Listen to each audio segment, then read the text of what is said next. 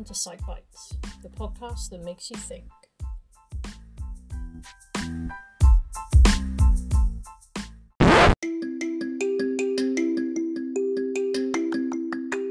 So, in this episode, we're going to be looking at the idea of obedience and some of the theories and, and thoughts behind the psychology of obedience, um, particularly as we prepare ourselves to explore further uh, the world of Milgram. Um, and so, yeah, let's just start by thinking about what is obedience and what does it actually mean to be obedient. Um, certainly, as a parent to quite small children, um, I encounter this idea of obedience on a regular basis, or more likely the lack thereof.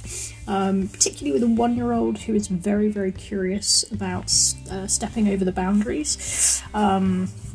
Um, you know, she actually looks at you as she's doing the thing that she knows that she shouldn't be doing. And so there's this kind of interesting idea, I guess, um, in psychology and, and perhaps even in, in theology and in, in, philosophy and, and, religion that, you know, there is this kind of rebellious streak within us that, um, that you know, that sort of says, oh, you know, actually, you've told me not to do this, but I'm going to do it anyway. And if I do it, that's going to be much more interesting to me than if I than if I didn't, um, because essentially it's an exploration. I mean, you could say really like uh, Jean Piaget did, the the famous uh, child psychologist the children children are scientists. Essentially they are learning about their world through trial and error. Um, and even if they uh, you know they make an error they're prepared to make that error and they are prepared to take that step into the unknown just to see what happens. And actually there's something really worth taking from that. We are very likely afraid of what it means to fail okay and, and you know let's just step outside the obedience stuff. This is kind of the point of this this particular podcast. This particular journey is all about us thinking on a deeper level about some of these issues. And um, yeah so actually what does it what does it mean? You know where where do we lose that that desire to try something out just to see what happens you know how many of us will stop ourselves from taking that step and taking that risk because we don't want the consequences of it. There's something quite cool about that. Okay, back to the line then. Let's just take a hypothetical scenario to start with. So you walk through a park, nice beautiful day, um, and uh, a man approaches you and points at a piece of litter on the floor that you have nothing to do with and says, Pick that up and put it in the bin. So it's a really simple scenario, but let's just imagine it for a second and let's just sort of say, okay, what do I do? And chances are you're going to be slightly taken aback because, as we all know, um, or certainly those of us who have, uh, you know, been raised in fairly individualistic societies, that you just don't talk to other people if you don't know them. In fact, uh, I was on a, I was on a run recently, and uh, and saw somebody that I work with, and said hello to them. But I think the sun was in their eyes; they didn't recognise me, and they just sort of gave a very abrupt "Good morning." and even though I know this person quite well, I was like, "Okay, well, I'll just keep going," because either they didn't realise it was me, or they did know it was me, and that's that's pretty awkward too.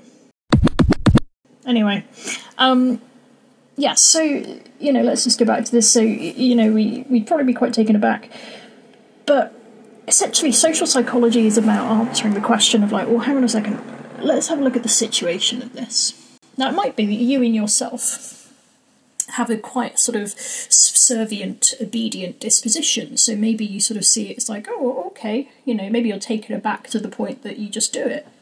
Um, but actually, social psychology kind of argues that there's a lot more going on in the situation here um, that will determine our behaviour and determine the outcome. So, for example, the person is either wearing uh, sort of uh, what appears to be a uniform of some description, um, so maybe they're sort of smart, maybe they've got a badge on their shoulder that kind of perhaps indicates that they're some kind of security type uh, law enforcement position.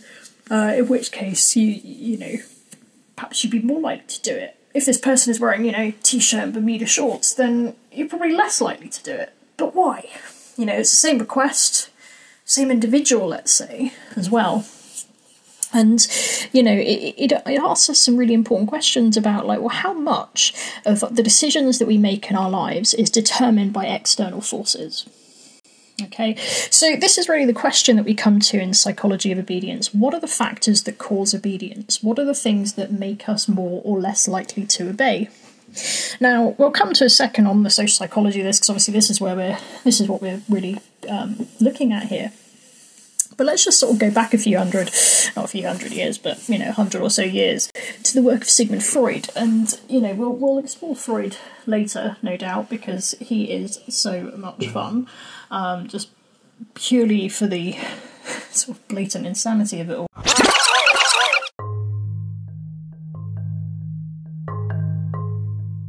You know, Freud kind of argued that that in our that in our psyche we have these sort of three opposing forces. So we've got the id, which is operating on the pleasure principle, it's purely driven by our desire for something and our desire for things now. So, you know, the world of Instagram totally satisfies our desire for now, um, you know, and, and satisfies the cravings of the id.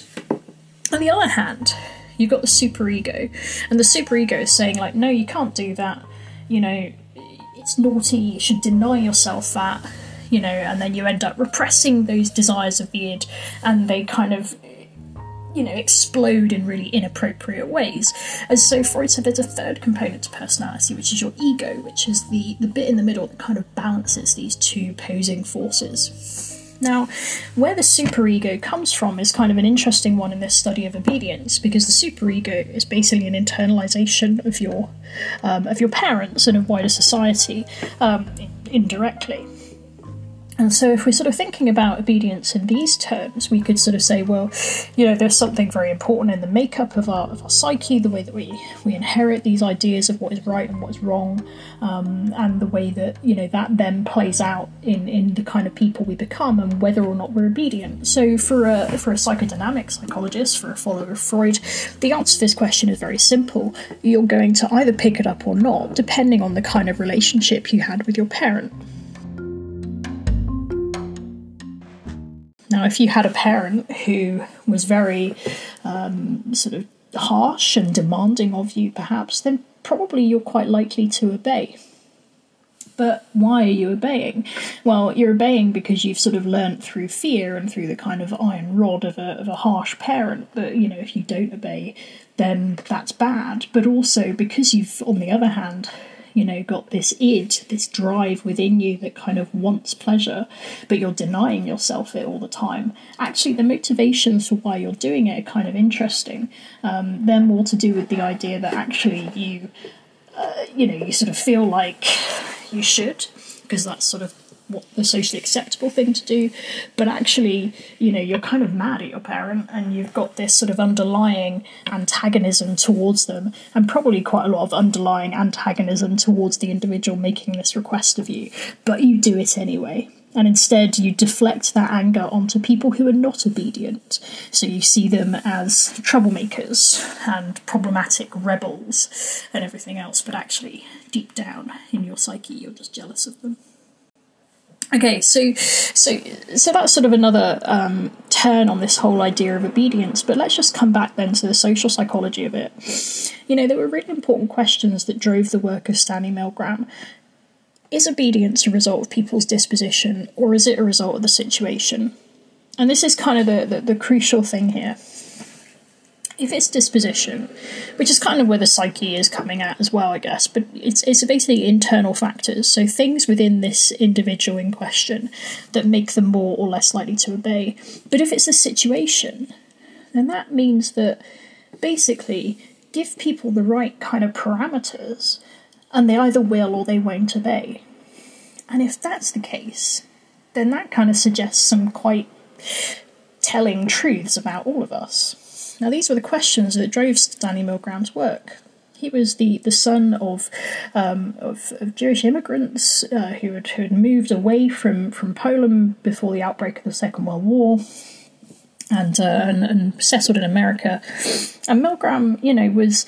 Uh, you know, was really driven by this idea that, you know, maybe the Holocaust, maybe what happened in Europe during um, the, the sort of 1940s could happen anywhere. Okay, and, and he was also therefore sort of influenced by you know the massacre at My Lai um, in uh, during the Vietnam War, where you know large numbers of American soldiers carried out direct orders which were you know, horrific. You know, the mass slaughter of of civilians, of, of men, women, and children in these villages that had no kind of bearing on the Vietnam War at all. It was just purely just to show sort of that kind of shock and awe might. And then you get, you know, sort of modern interpretations of these same things. Abu Ghraib prison in Iraq in in the early part of the 21st century you know, U.S. soldiers who were in charge with of uh, of these uh, individuals who were, um, you know, suspected of being terrorists or having terrorist sympathies. None of this had actually been proven, but basically these uh, military personnel were sort of subjecting them to kind of mass torture and horrific abuse.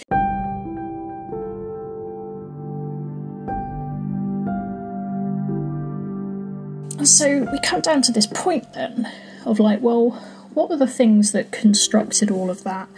You know, because outside of of those situations, those people were presumably normal people, normal men and women who had perhaps gone into a military environment, and we could talk about perhaps the specifics of, of operating within a military environment, but you know, these are normal people that outside of those situations, you know, they had families, you know, they were sons, they were daughters, they were perhaps mothers, fathers, brothers, sisters. You know, they had all of those other aspects of humanity. These were not just cold, hard psychopaths. You know, it would be incredibly unfortunate to have that many psychopaths in one place. Um, and so, yeah, th- this is really the, the, the point that we come to here as we sort of think about um, obedience.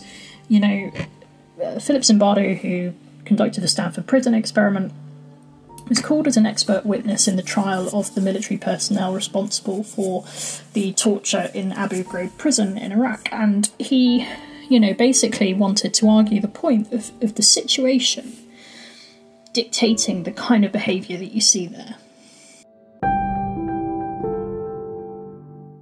Now, this is obviously a slightly different thing to obedience. You know, this is more kind of conformity to social roles, which is obviously what Zimbardo is interested in. But you know, if we think about social influence processes and the idea of you know the the sort of influence um, of people's behaviour. Um, you know, or the influences on people's behaviour, then you know that, that that's kind of really what we're getting to here. Uh, Donald Rumsfeld, who was the Secretary of State at the time of Abu Ghraib prison when it all came to light, kind of said that it was just a bunch of bad apples that had made the you know the, that had made the rest of the the, the barrel of apples bad. This is just a phrase, you know, bad apples in the barrel. You know, if you just got one or two, a whole barrel is going to rot within no time. But Zimbardo was saying, no, it's a bad barrel You've got a whole situation here that is just geared itself up to produce these kinds of scenarios. And that's what Stanley Milgram was all about.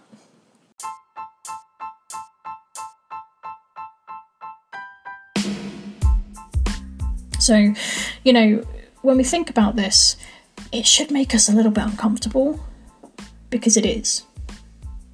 What we're going to look at in the next podcast is uh, Milgram's experiments in obedience, and we'll be exploring this question.